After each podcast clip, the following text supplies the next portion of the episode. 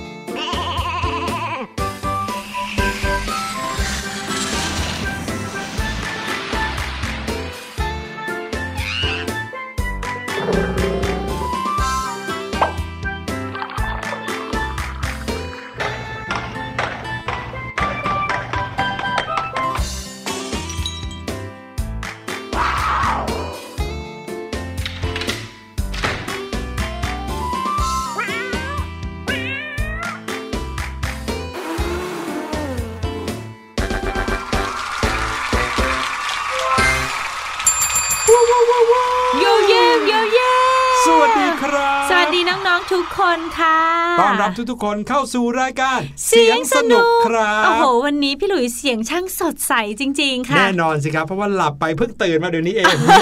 ไม่ใช่ วันสดใสแบบนี้ เปิดต้นสัปดาห์มาแบบนี้ค่ะก็ต้องมีเสียงที่สดใสกันหน่อยครับเออ ดีเลยค่ะ พี่หลุยน้องๆก็บอกว่าสดใสเหมือนกันค่ะ เพราะว่าวันนี้อาจจะบางคนเนี่ยต้องมีเรียนออนไลน์อืมตอนนี้เป็นช่วงเย็นเนาะถ้าน้องๆยังฟังอยู่ในครับไทย PBS Podcast ของเรานะคะ ก็คือน้องเนี่ยอาจจะเรียนออนไลน์เสร็จเรียบร้อยแล้ว ก็แบบโล่งแล้วก็เลยมีความสดใสแล้วค่ะ พร้อมที่จะฟังรายการเสียงสนุกแล้วใช่ชวนกันมาฟังเยอะๆเลยนะครับทางไทย PBS Podcast ครับพี่หลุยแล้วก็พี่แนนประจำการอยู่แบบนี้ทุกวันจันทร์ถึงวันศุกร์เลย ใช่แล้วค่ะแต่ถ้าเกิดว่าใครอยากจะฟังย้อนหลังนะ ฟังในวันเสาร์อาทิตย์ก็ได้ด้วยนะอืมฟังตอนเก่าๆที่เคยออกอากาศมาเข้ามาทางเว็บไซต์นี้เหมือนเดิม เราก็จะได้เจอกัน ฟังทีหนึ่งสามสี่เทปเลยก็ได้ค่ะเทปละหนึ่งชั่วโมงนะโอ้โหฟังไปครึ่งวันเพลินนะเพลินเลยนะครับ 5 วันติดเนี่ยก็จะเป็นเนื้อหาใหม่ๆนะครับค่ะวันเสาร์อาทิตย์พักก่อน แต่ว่าฟังย้อนหลังได้พ อเริ่มวันจันทร์มาก็จะมีเนื้อหาใหม่ ๆ มาอีกแล้ว อื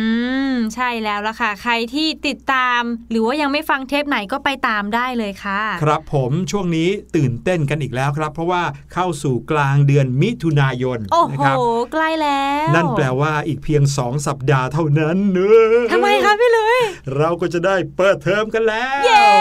น้องๆหลายคนแบบเย้เดี๋ยวนี้เย้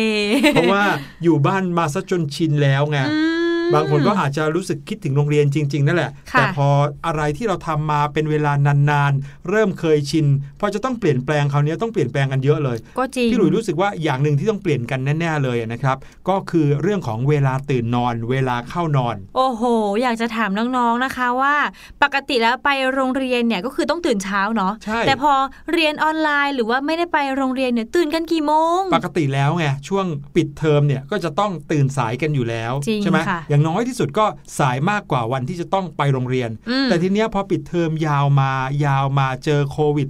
-19 ยาวมาถึง 4 เดือนแบบเนี้ยโอ้โหเรียกว่า 1 ใน 3 ของปีนะครับค่ะที่เปลี่ยนเวลานอนเปลี่ยนเวลาตื่นกันไปแล้ว ต้องปรับตัวกันหน่อยนะครับน้องๆเหลือเวลาอีกเพียงแค่ 2 สัปดาห์เท่านั้นเองอืมหลายๆ บ้านคุณพ่อคุณแม่อาจจะเริ่มแล้วอืมที่จะให้น้องๆ นอนแต่หัวค่ำจริงๆนะเริ่ครับมตั้งแต่วันนี้เลยนะคะจริงใครที่ยังไม่นอนแต่หัวค่ำเริ่มได้แล้วนะครับ เพื่อที่จะได้ปรับตัวอืมนอนแต่หัวค่ำตื่นแต่เช้า คราวเนี้ยไปโรงเรียนกันสนุกสนานแจ่มใสกันทุกๆวันครับ ไปโรงเรียนแบบเปิดเทอมใหม่ ซื้อชุดนักเรียนใหม่โอ้าบางคนก็อาจจะมีชุดนักเรียนเก่าที่ยังใส่ได้อยู่เนาะค่ะแต่พี่หลุยว่า 4 เดือนผ่านไปเนี่ย พี่หลุยว่าต้องเปลี่ยนไซส์กันบ้างแหละ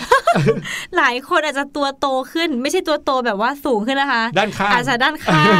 ก็เลยต้องขยายไซส์จากไซส์ M เป็นไซส์ L ไปเลย ครับผมบรรยากาศช่วงก่อนเปิดเทอมเนี่ยเป็นบรรยากาศตื่นเต้นอย่างหนึ่งก็คือค่ะการที่โรงเรียนนัดไปเอานมโรงเรียนโอ้โหนัดไปเอาเสื้อผ้าชุดนักเรียนค่ะแต่ถ้าเกิดว่าบ้านไหนเป็นบ้านที่เป็นเรียนโรงเรียนเอกชนอย่างเงี้ยอืมโอ้ก็จะต้องเริ่มออกไปตามร้านค้าที่ขายชุดนักเรียนนะอ๋อซื้อชุดใช่นักเรียนค่ะเพิ่มเติมกัน พี่แนนเนี่ยในหนึ่งเทอมมีชุดนักเรียนกี่ชุดครับ นักเรียนใช่ไหมคะใช่ถ้าจำไม่ผิดอะจะมีเสื้อ 3 ตัวอืมแต่มีกระโปรง 2 ตัว อ๋อเหรอ อืม แล้วรู้ไหมว่าทำไมมี 2 ตัว นั่นน่ะสิครับจะถามอยู่พอดีเลย อีกตัวหนึ่งก็คือใส่ซ้ำค่ะพี่อ๋ลุยอต้องมีซ้ำหนึ่งวันใช่ไหมครับเออใช่ค่ะอืม พี่หลุยเนี่ยก็จะมีชุดนักเรียน 3 ชุด ค่ะ แล้วก็มีชุดพละหนึ่งชุดอืมนะ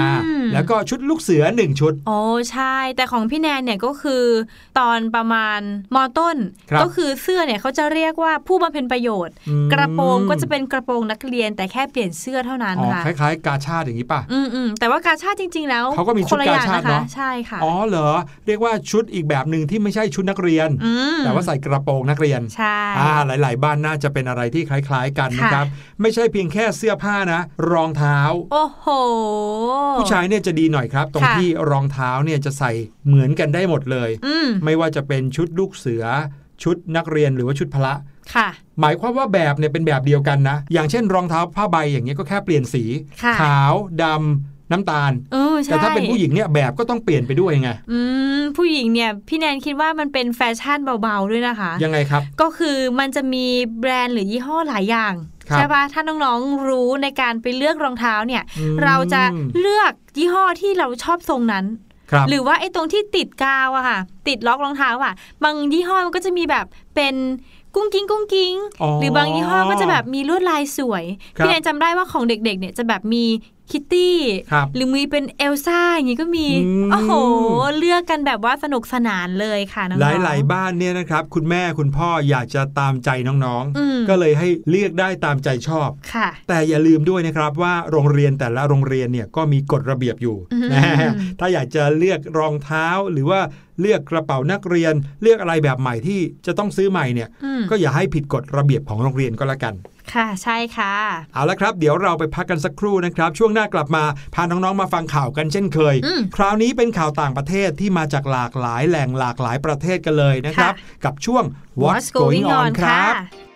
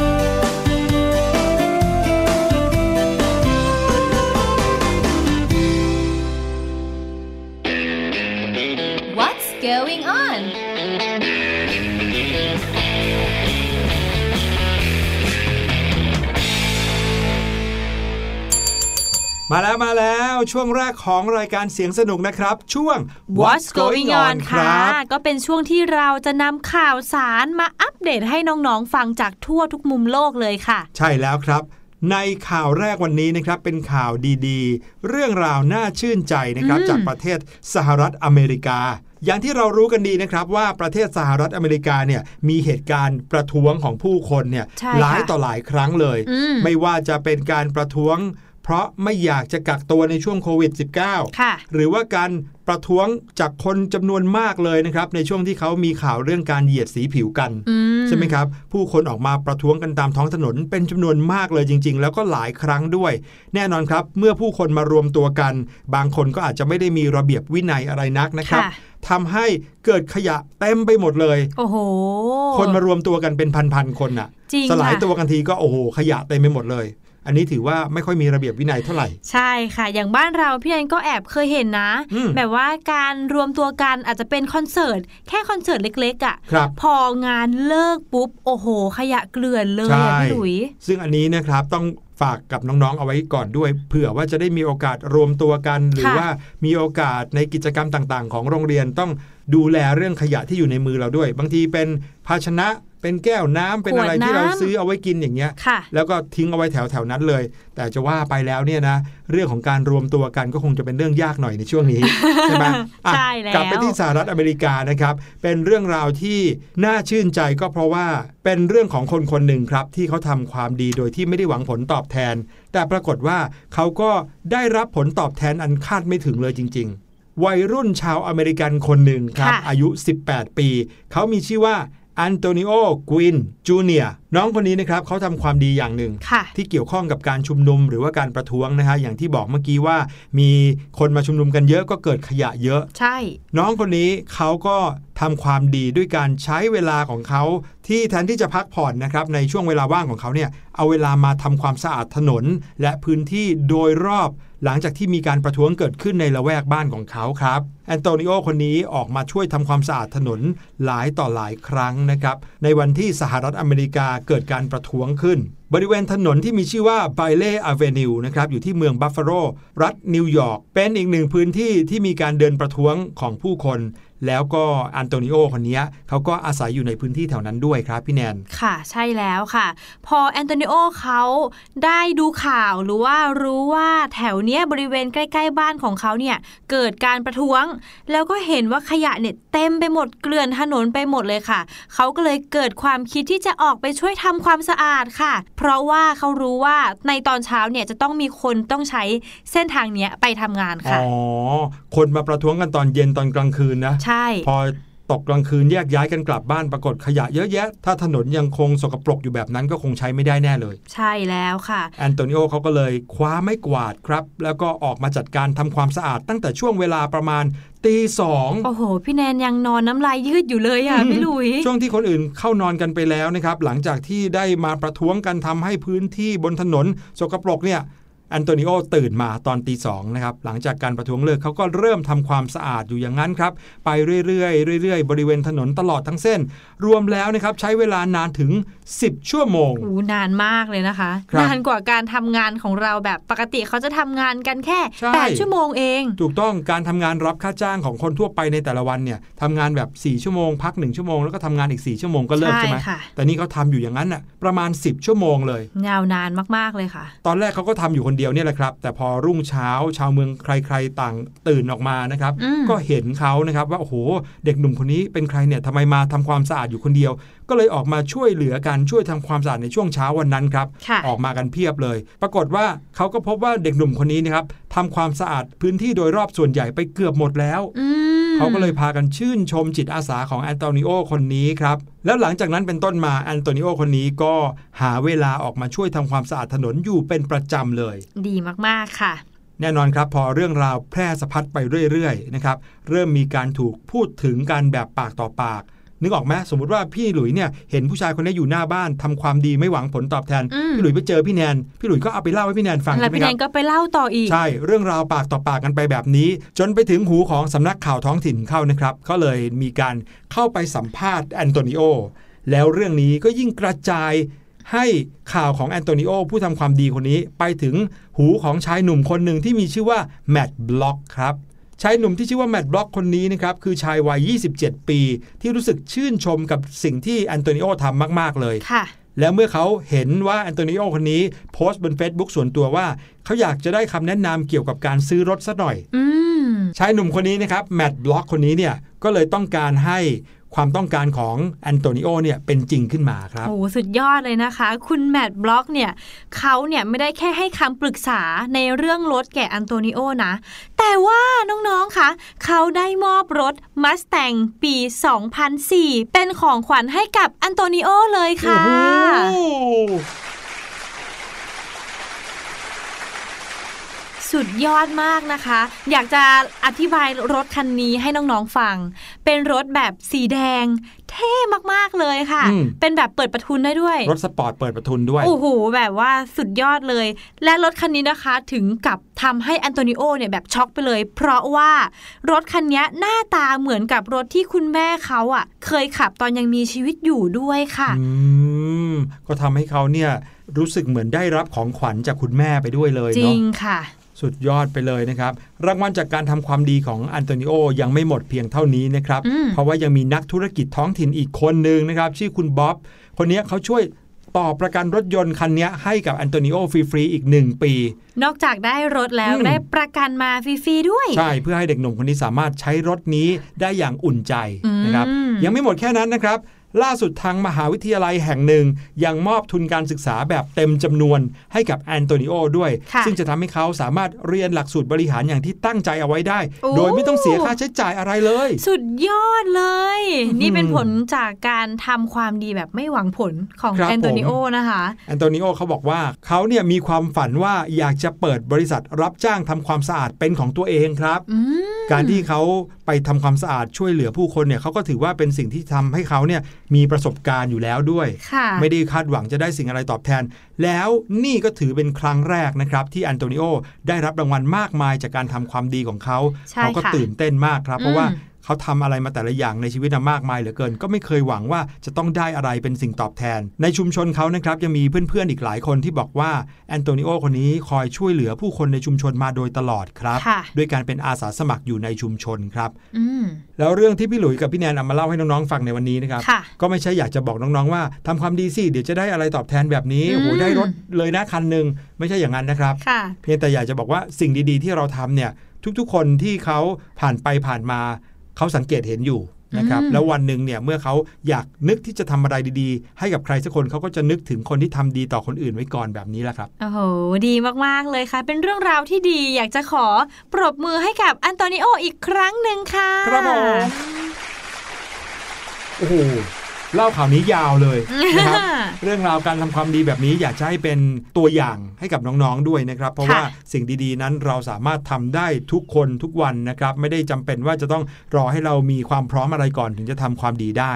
นะครับมาถึงอีกหนึ่งเรื่อง เรื่องนี้นะครับเป็นข่าวที่เกี่ยวข้องเหมือนกันนะกับการทำความดี ยังไงคะพี่หลุย คือว่าถ้าเกิดว่าเราจะเป็นคนที่คิดดีพูดดีทำดีได้เนี่ยนะครับ ความคิดของเรานั้นสำคัญที่สุดเลยนะครับอืมเราต้องคิดไปในแง่บวก คิดไปในทางที่ดีซะก่อน เพราะว่านอกจากการคิดบวกคิดดีจะทำให้เราสามารถทำสิ่งดีๆ ได้แล้วเนี่ยค่ะยังช่วยให้สมองเราดีขึ้นอีกด้วยครับอืมเพราะว่าล่าสุดนะครับมีงานวิจัยที่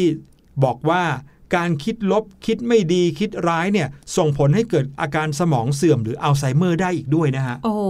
อืมอาการอัลไซเมอร์นี่น้องๆ อาจจะเคยได้ยินมาแบบ ไกลๆนะคะก็คือเป็นโรคเกี่ยวกับสมองอืมก็คือสมองเสื่อม อาจจะจำอะไรไม่ได้เลย หรือว่าทำอะไรได้แบบไม่เป็นปกติ ใช่ครับคำว่าอัลไซเมอร์เนี่ยไม่ได้หมายความว่าลืมชื่อคน หรือว่าลืมว่าเคยไปไหนมาไหนเท่านั้นนะครับค่ะแต่ลืมกระทั่งว่ากินข้าวเนี่ยก็ทำกันยังไงอืไม่สามารถเอามือใช้ช้อนตักข้าวใส่ปากได้ เพราะลืมวิธีการกินข้าวไปแล้ว นี่คือโรคที่น่ากลัวจริง ๆ เลยนะครับ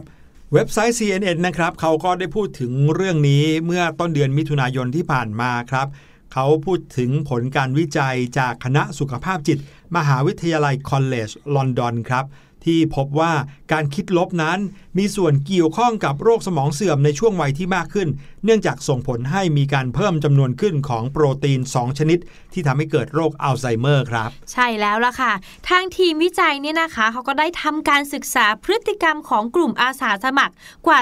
350 คนเลยค่ะอืมที่อายุประมาณ 55 ปี ในช่วงเวลา 2 ปีเลย เพื่อที่จะตรวจสอบพฤติกรรมการคิดลบค่ะ แล้วก็การคิดแบบยึดติดกับอดีต และความกังวลในอนาคตนั่นเองค่ะนอกจากนี้นะคะอาสาสมัครจำนวนหนึ่งใน 3 เนี่ย ก็ยังได้ทำการสแกนสมองอย่างละเอียดด้วย เพื่อวัดระดับโปรตีนสีเทาและ amyloid beta โปรตีน 2 ชนิดนี้ค่ะ ก็เป็นสาเหตุของโรคอัลไซเมอร์ค่ะ ผลการเก็บข้อมูลและการสแกนสมองเขาก็พบว่าผู้ที่ใช้เวลาส่วนใหญ่เนี่ยคิดลบ ก็จะมีโปรตีนสีเทาแล้วก็ amyloid betaก่อขึ้นเยอะค่ะ และจะมีระบบความทรงจำและการรับรู้เนี่ยลดลงด้วยในช่วงเวลา 4 ปี ถ้าเทียบกับคนที่ไม่มีการคิดลบค่ะน้องๆ นอกจากนี้นะคะ งานวิจัยนี้ก็ได้ทดสอบระดับความวิตกกังวล และระดับความสลดหดหูด้วย แล้วก็พบว่ามีการรับรู้ที่ลดลงในคนกลุ่มนี้ด้วยค่ะทำให้ทีมวิจัยค่ะ เขาต้องสงสัยว่าการคิดลบแบบซ้ำไปซ้ำมาเนี่ยอาจเป็นเหตุผลหลักที่ทำให้ความวิตกกังวลและความหดหู่เนี่ยมันมีความเกี่ยวข้องกับโรคอัลไซเมอร์ค่ะออธิบายง่าย ๆ แบบนี้นะครับน้องๆ นักวิทยาศาสตร์เขาสืบค้นจนรู้ว่า การที่คนเราจะเป็นโรคสมองเสื่อม หรือว่าอัลไซเมอร์ได้เนี่ย มันจะต้องมีโปรตีนหลักๆ อยู่ 2 ตัวที่ทำให้เกิดโรคนี้ขึ้น ค่ะ และเขาก็มาค้นพบว่าใครที่คิดลบคิดไม่ดีคิดร้ายเนี่ยก็เท่ากับเป็นการเพิ่มจำนวนโปรตีน 2 ชนิดเนี้ยลงไปในสมองตัวเองครับ ใช่แล้ว ไม่ใช่ว่าเป็นโปรตีนที่ได้จากการกินอาหารนะ เป็นโปรตีนที่เกิดจากการคิดลบใช่หรือคิดค่ะร้ายถ้าเกิดว่าเรานะครับคิดลบคิดไม่ดีคิดร้ายบ่อยๆ เท่ากับเป็นการเพิ่มจำนวนโปรตีนชนิดเนี้ยเข้าไปในสมองอืมแล้วมันก็เลยทำให้มีแนวโน้มมีความเสี่ยงในการที่จะเป็นโรคอัลไซเมอร์มากขึ้นนั่นเองแหละครับ ใช่ค่ะ แต่ว่านะคะน้องๆแล้วก็พี่หลุย ทางผู้อำนวยการด้านนโยบายและวิจัยสถาบันอัลไซเมอร์เนี่ยที่ประเทศอังกฤษเขาก็บอกว่าผลวิจัยเนี้ยค่ะจำเป็นที่จะต้องมีการศึกษาเพิ่มเติม เพื่อทำความเข้าใจแล้วก็เชื่อมโยงกับโรคอัลไซเมอร์อีกค่ะ เพราะว่าจากอาสาสมัครส่วนใหญ่ที่เขาเอามาทดสอบเนี่ยเป็นคนที่ถูกระบุเอาไว้แล้วว่าเป็นคนในกลุ่มเสี่ยงที่จะเป็นโรคอัลไซเมอร์อยู่แล้วอืมก็เลยจำเป็นที่จะต้องศึกษาว่าผลวิจัยเนี้ยมีผลลักษณะเดียวกันกับกลุ่มประชากรทั่วไปด้วยหรือเปล่า อืม โอเค โอเค ก็น่าสนใจนะครับน้องๆ แต่พี่หลุยรู้สึกว่าไม่ว่าจะเกี่ยวหรือไม่เกี่ยวกับโรคอัลไซเมอร์นะครับ ค่ะ เราก็ไม่ควรจะเป็นคนคิดลบ คิดร้ายหรือว่าคิดไม่ดีนะอืมเพราะว่าคิดลบคิดร้าย คิดไม่ดีเนี่ย แค่พูดขึ้นมาก็ขมวดคิ้วแล้วอะโอ้โหเออผูกพเป็อนขโบมวดเลคิ้วยเราก็ไม่รู้สึกมีความสุขไงก็จริงค่ะอืมดังนั้นการคิดดี คิดบวก คิดอย่างมีความสุข ก็จะทำให้เรานั้นมีความสุขอืมอาจจะรวมไปถึงการมีน้ำใจแบ่งปันเพื่อนเพื่อนๆค่ะมีความเมตตาอืมใจดีไม่ถือโทษโกรธเพื่อน หรือว่าคิดแต่เรื่องดีๆ พี่หลุยว่านะครับมองหาสิ่งดีในความโชคร้ายก็ยังได้เลยอืมเช่นวันนี้ลืมแต่งชุดลูกเสือมาในขณะที่เพื่อนเขาแต่งกันหมดอย่างเงี้ยบอกว่าดีเลยเพื่อนคุณครูจะได้หาเราเห็นง่ายๆโอ้อะไรโหแบบเนี้ยพยายามคิดไปในมุมที่ดีนะครับค่ะก็จะทำให้เรานั้นมีความสุขแล้วก็ทำให้เราสามารถส่งต่อเผื่อแผ่ความสุขเหล่านี้ไปให้คนอื่นๆ รอบข้างด้วยอืมเขาว่ากันว่านะครับ ใครที่พูดเพราะ ใครที่ยิ้มเก่ง ใครที่มีความสุขในความคิดตัวเองเยอะๆเนี่ยค่ะก็จะดึงดูดให้คนอื่นเนี่ยรู้สึกแบบนั้นตาม แล้วก็จะมีแต่คนอยากอยู่ใกล้ๆเรานะอืมทำให้คนรอบข้างมีความสุข ใช่นะครับ เพราะฉะนั้นแล้วอย่าเพิ่งคิดถึงเรื่องโรคอัลไซเมอร์ก็ได้ เอาเป็นว่าขอให้เราเนี่ยมีความสุข แล้วก็คิดแต่เรื่องดีๆ ที่ทำให้ตัวเราและคนรอบข้างมีความสุขดีกว่านะครับค่ะ เอาละค่ะ ช่วง What's Going On ก็หมดเวลาลงแล้ว เดี๋ยวให้น้องๆไปพักฟังเพลงเพราะๆสักครู่ค่ะ ช่วงหน้าช่วงรูู้้หรือไม่กับพี่ลูกเจี๊ยบ พี่ลูกเจี๊ยบมีเรื่องราวว้าวๆมาฝากน้องๆอีกแล้วค่ะคิดจะออกจากบ้าน โดยไม่ยอมบอกแม่ ระวังจะโดนนังแกเหมือนเจ้าแกะน้อย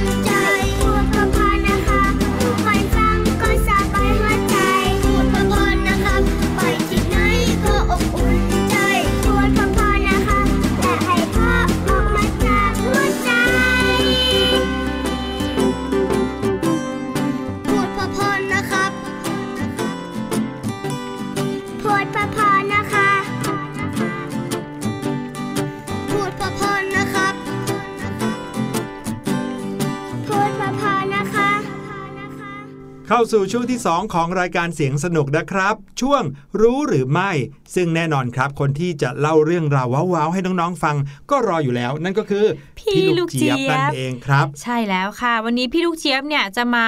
เล่าเรื่องเกี่ยวกับของกินอีกแล้วอืมแต่ว่าเป็นของกินที่เป็นข้อห้ามค่ะพี่หลุยเหรอคือห้ามทำอะไรดีห้ามกว่า ห้ามกินเหรอเอ้ยไม่ใช่สิ เดี๋ยวเราไปฟังพี่ลูกเจี๊ยบกันดีกว่านะคะ ในช่วงรู้หรือไม่ค่ะ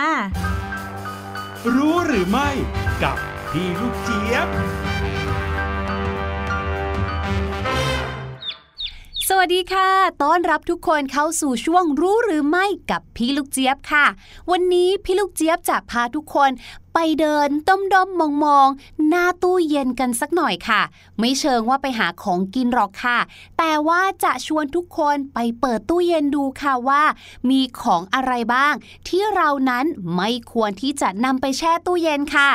น้องๆ รู้หรือไม่คะว่า ของกินบางอย่างเนี่ยนะคะ ไว้ข้างนอกเนี่ยดีกว่าเข้าตู้เย็นเยอะเลยละค่ะ ตู้เย็นเป็นเครื่องใช้ไฟฟ้าที่มีอยู่ทุกบ้านเลยนะคะประโยชน์ของเขาอันดับแรกเลย แน่นอนก็คือการถนอมอาหาร ให้คงความสดใหม่ค่ะ รวมไปถึงนะคะ การยืดอายุอาหารอีกด้วยค่ะ แต่อย่างที่พี่ลูกเจี๊ยบบอกค่ะว่า ไม่ใช่อาหารทุกอย่างนะคะ ที่เราสามารถที่จะเอาไปเก็บไว้ในตู้เย็นค่ะ เพราะบางครั้งเนี่ยนะคะ การที่เราเก็บอาหารเหล่านั้นเอาไว้ข้างนอกเนี่ยช่วยยืดอายุอาหารได้มากกว่าเยอะเลยละค่ะ อย่างแรกเลยนะคะก็คือมะเขือเทศนั่นเองค่ะ เขาว่ากันว่ามะเขือเทศเนี่ยนะคะ ยิ่งแช่ ยิ่งเสียรสชาติ และเนื้อของมะเขือเทศเนี่ยก็จะเละด้วยค่ะ ดังนั้นครั้งหน้าที่น้องๆได้ไปซื้อของจ่ายตลาดกับคุณพ่อคุณแม่ แล้วได้มะเขือเทศกลับมา ก็อย่าลืมนะคะว่า ไม่ต้องแช่ตู้เย็น เอาไว้ข้างนอกดีที่สุดค่ะ ของอย่างที่สองนะคะที่เราไม่จำเป็นต้องแช่ตู้เย็นเลย นั่นก็คือมันฝรั่งนั่นเองค่ะ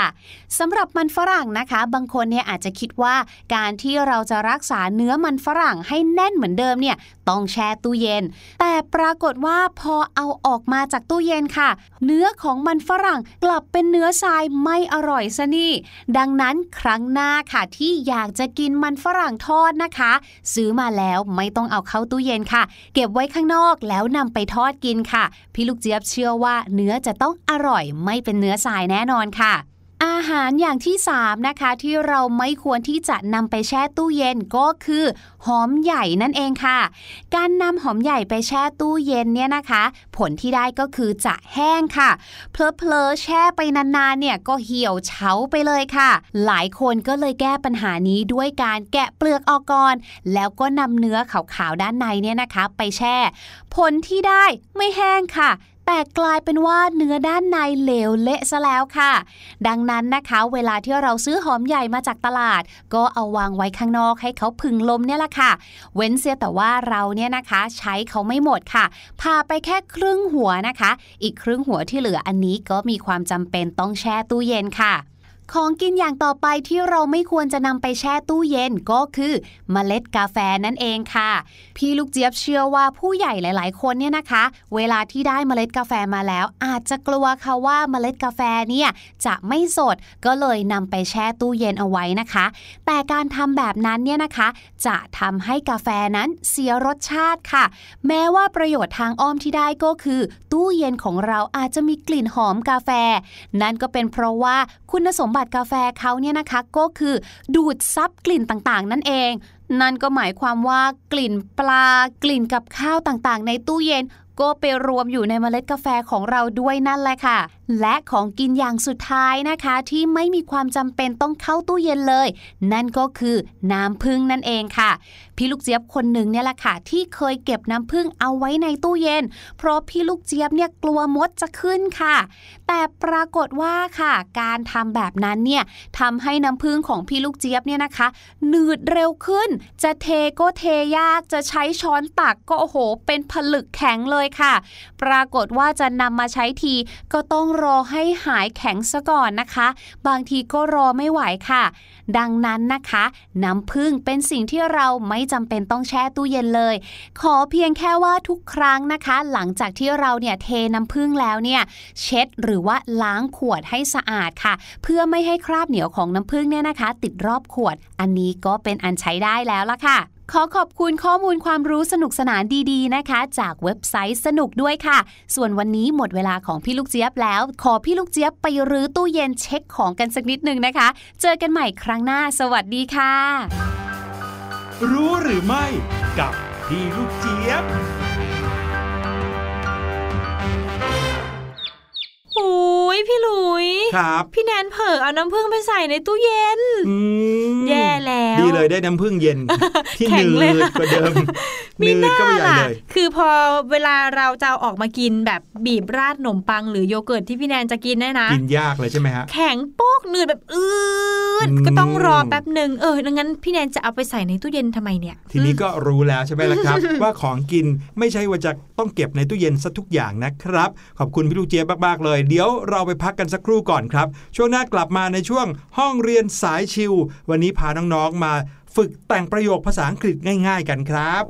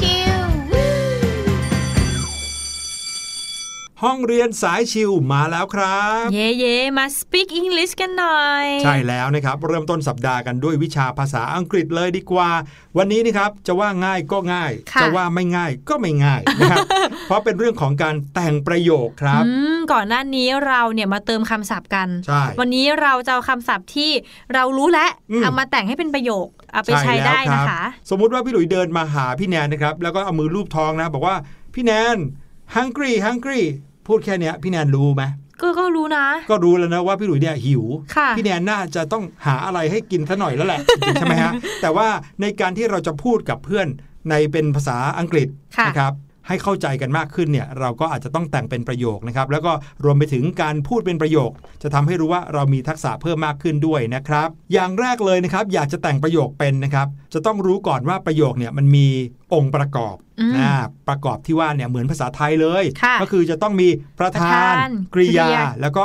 กรรมนะครับ ประธานก็คือคนที่มีหน้าที่ทำอืมในประโยคนั้น กริยาก็คือทำอะไร แล้วกรรมก็คือว่าทำกับใคร หรือว่าทำใส่อะไรอืมใช่ไหมะครับ การที่มีประธานกริยากรรมเนี่ยก็จะทำให้ประโยคนั้นเป็นประโยคที่สมบูรณ์นะครับ เช่นสมมุติว่าพี่หลุยบอกว่า พี่แนนเป็นดีเจพี่หลุยก็อาจจะพูดว่า พี่แนน is a DJ อืมเห็นไหมครับ เป็นประโยคง่ายๆเลยว่า พี่แนนเป็นดีเจพี่แนนก็คือประธานครับ is ก็คือกริยาครับแล้วก็ DJ ก็คือกรรมค่ะ หรือค่ะถ้าสมมุติว่าพี่แนนจะบอกว่า พี่แนนเห็นพี่หลุย ครับ ก็ก็คือพี่แนนจะใช้คำว่า พี่แนน see พี่หลุย ครับ อย่างนี้ อันนี้ง่ายมากเลยเห็นไหมเออตรงตัวเลยนะครับ C S W E C แปลว่าเห็นใช่ไหมค่ะ I see her I see him ฉันเห็นเขา ฉันเห็นเธอคนนั้น ใช่ไหมครับ อันนี้ก็เห็นได้ชัดแล้วว่าประโยคก็จะมีประกอบไปด้วย ประธานกริยาแล้วก็กรรมนะครับ ต่อไปการแต่งประโยคในภาษาอังกฤษบางครั้งนะครับ เราสามารถเฉาะประโยคออกจากกันได้เฉาะเหรอเหมือนคะเฉาะมะพร้าวอย่างนี้นะครับแบ่งเป็นประธานกริยากรรมใช่ไหมครับค่ะบางประโยคอาจจะมีแค่ประธานกับกริยาก็ได้อืมเช่น I go I go แปลว่า ฉันไป สมมุติว่ามีใครมาถามเงี้ยเป็นภาษาอังกฤษว่าจะไปด้วยกันไหมเรายกมือเลยแล้วบอกว่า I go แปลว่าฉันไปนะครับ I am going I am going I am ก็คือฉันกำลังไปนะครับ I am going กำลังไป อันนั้นคือเหตุการณ์นั้นกำลังเกิดขึ้นเดี๋ยวนั้นเลย เช่นถ้าเกิดว่ามีคนถามพี่แนนว่าพี่แนนกำลังจะไปไหน ค่ะ พี่แนนอาจจะตอบว่า I am going to toilet กำลังจะไปห้องน้ำเหรอครับ ใช่แล้วค่ะกำลังรู้สึกอยู่ตอนนี้เลยใช่ไหมเห็นไหมครับ จะมี I am going คือฉันกำลังไปเลยอืมกำลังไปอยู่เลยตอนนี้นะครับ แต่ถ้า I will go แปลว่าฉันจะไปค่ะหมายถึงเหตุการณ์ที่พูดในประโยคนี้คือเหตุการณ์ที่จะเกิดขึ้นในอนาคตครับ I will go ฉันจะไป พี่แนนจะไปไหน I will go toilet tomorrow จะจะไปเข้าห้องน้ำพรุ่งพี่แนนี้นต้องอั้นไว้ใช่ไหมคะพี่หหลุรือยเปล่านะครับ แต่ถ้าเกิดว่าเป็นเหตุการณ์ที่ผ่านมาแล้วละครับค่ะเราก็จะใช้กริยาช่องสองเป็น I went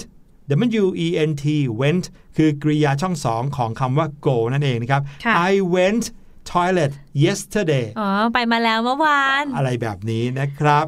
เมื่อกี้นี้เป็นรูปประโยคที่มีแค่ประธานกริยาใช่ไหมครับค่ะส่วน มีกรรมหรือเปล่าเนี่ยก็ขึ้นอยู่กับประโยคว่าต้องการไหมอืมต้องการกรรมหรือเปล่า แต่ว่าคราวนี้จะมาถึงประโยคที่ไม่จำเป็นต้องมีประธานครับเออโอ้โห ไม่มีใครเลยอืมไม่มีประธานแต่มีกรรมอ๋อนะครับ มีแค่กริยากับกรรมอยู่ในนั้นครับ ประโยคนั้นคือประโยคคำสั่งครัโอ้บโห ลักษณะของการแต่งประโยคคำสั่งนะคะ ก็จะแตกต่างกันจากการแต่งประโยคภาษาอังกฤษทั่วไปเล็กน้อยนะคะ ก็คือเขาเนี่ยมักจะไม่มีประธานอย่างที่พี่หลุยบอกนะ เนื่องจากเป็นการละเอาไว้ในฐานที่เข้าใจแล้วค่ะครับก็ผมอย่างเช่นอ่าประโยคที่บอกว่า tell me tell me ก็คือแปลว่าบอกฉันหน่อยค่ะครับก็จะสังเกตได้ว่าไม่มีประธานเลยอืมแต่ว่าจะมีกรรมก็คือมีก็คือเป็นชั้นนะคะ M E มีตัวนี้คือกรรมนะครับ การที่เราพูดกับใครว่า tell me ก็หมายถึงคนคนนั้นแหละคือประธานของประโยคอืมคือ you tell me ใช่ไหมครับ แต่เราตัด you ออกละเอาไว้ในฐานที่เข้าใจได้ หรือจะพูดกับพี่แนนว่า quiet quiet สั่งเลยบอกให้พี่แนนเงียบๆหน่อย โดยที่ไม่ต้องบอกเลยว่า พี่แนน please quiet ถูกไหมครับ แค่บอกว่า quiet คำเดียวพี่แนนเข้าใจเลยนะครับ หรือถ้าเกิดว่าพี่แนนพูดเบาเกินไป พี่หลุยอาจจะใช้ประโยคว่า speak louder speak louder ก็คือกรุณาพูดดัง ๆ หน่อยอืมแต่ว่าไม่จำเป็นต้องบอกเลยว่า พี่แนน speak louder เพราะว่าพี่หลุยพูดกับพี่แนนอยู่แล้วถูกไหมค่ะครับ นี่ก็คือประโยคที่เราเรียกว่าประโยคคำสั่งครับ ยังมีประโยคคำถาม ยังมีประโยคขอร้องค่ะประโยคปฏิเสธอีกเพียบเลยอืมเดี๋ยวเราจะค่อยๆ เอามาเล่าให้น้องๆฟังก็แล้วกันนะครับ ใช่แล้วค่ะ ทั้งหมดนี้ก็คือ ห้องเรียนสายชิวในวันนี้นะคะ หวังว่าน้องๆจะสามารถเอาการแต่งประโยคที่เราได้สอนน้องๆเนี่ยไปใช้ในชีวิตประจำวันจริง ๆ ค่ะ แล้วก็เสียงสนุกในวันนี้หมดเวลาลงแล้วค่ะ พี่แนนแล้วก็พี่หลุยนะ ขอตัวลาไปก่อนแล้ว พบกันใหม่ในครั้งหน้า สวัสดีค่ะ สวัสดีครับ